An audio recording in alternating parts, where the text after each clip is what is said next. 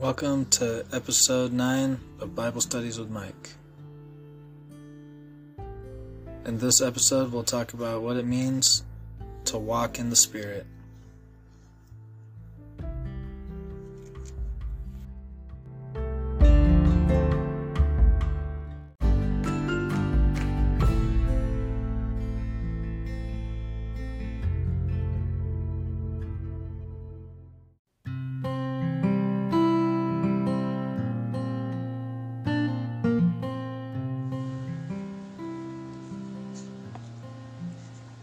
So I found about 20 verses that I want to share that I think are pretty good at explaining what it means to walk in the Spirit.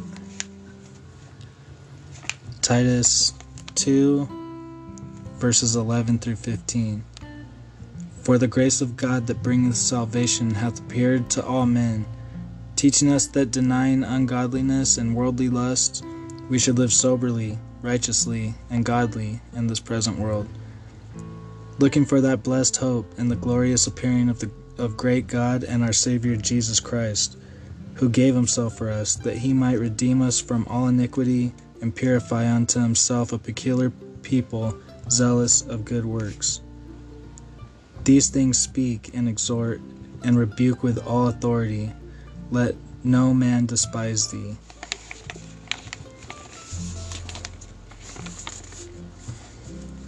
Romans 8 13 through 17.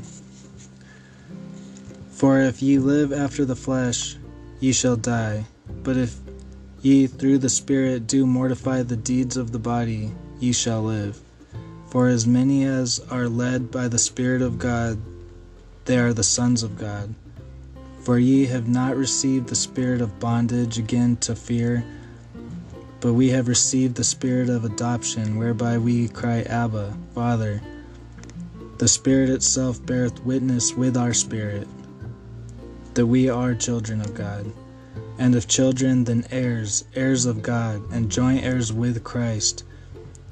If so be that we suffer with him, that we may be also glorified together.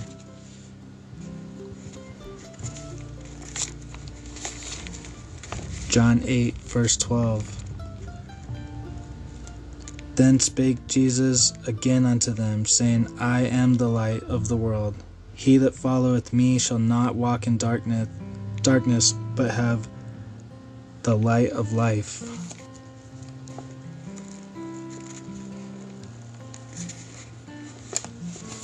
Galatians 5, verses 16 through 26.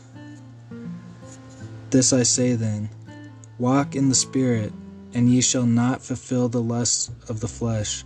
For the flesh lusteth against the Spirit, and the Spirit against the flesh. And these are contrary the one to the other, so that ye cannot do the things that ye would. But if ye be led of the Spirit, ye are not under the law.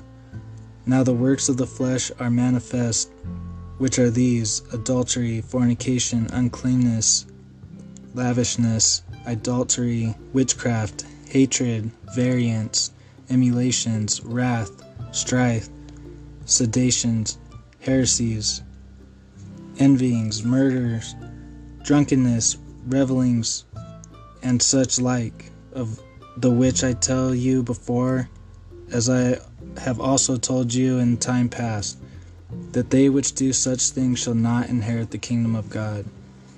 But the fruit of the Spirit is love, joy, peace, long suffering, gentleness, goodness, faith, meekness, temperance.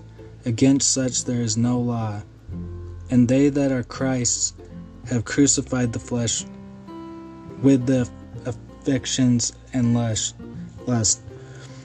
If we live in the Spirit, let us also walk in the Spirit. Let us not be desirous of vainglory, provoking one another, envying one another.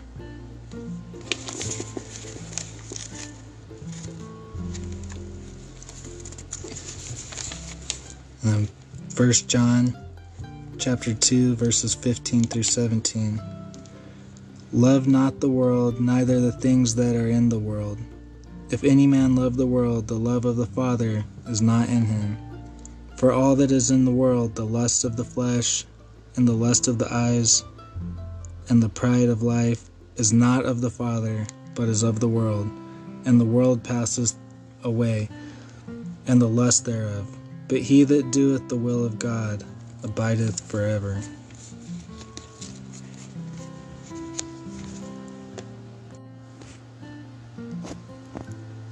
This subject of walking in the Spirit was on my mind because I've recently been thinking about possibly relocating to find um, different work, more work, go to where there's more work available. I work in restaurants, so it's not many restaurants where I live. I was gonna move to where there's just more of the type of stuff that I do around. So I was thinking that my main motivation to move and make such life changing decisions is for money. Well, maybe I need to reconsider because maybe I'm walking in the ways of the world, thinking about money too much and not being led by the Spirit. And it really caused me to examine myself in the scripture and come back and make this decision right and pray and let God make the decision for me and try to remain in God's will. And it's a reminder to me to do that in every aspect of my life, big or small, not just a big life changing decision, but day to day walking God's will.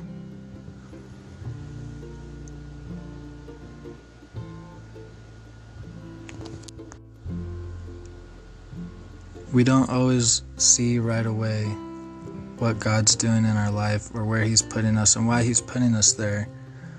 But usually in retrospect, we do and we could see why the pieces fell together they the way they did in God's plan.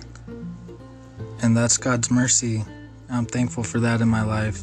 That God sometimes God protects me from me and my own decisions. He enters in, brings me back, try to be in his will as much as I can, but when I don't, he always brings me back. He's our amazing father. He's not going to let us get off the path. He's holding our hand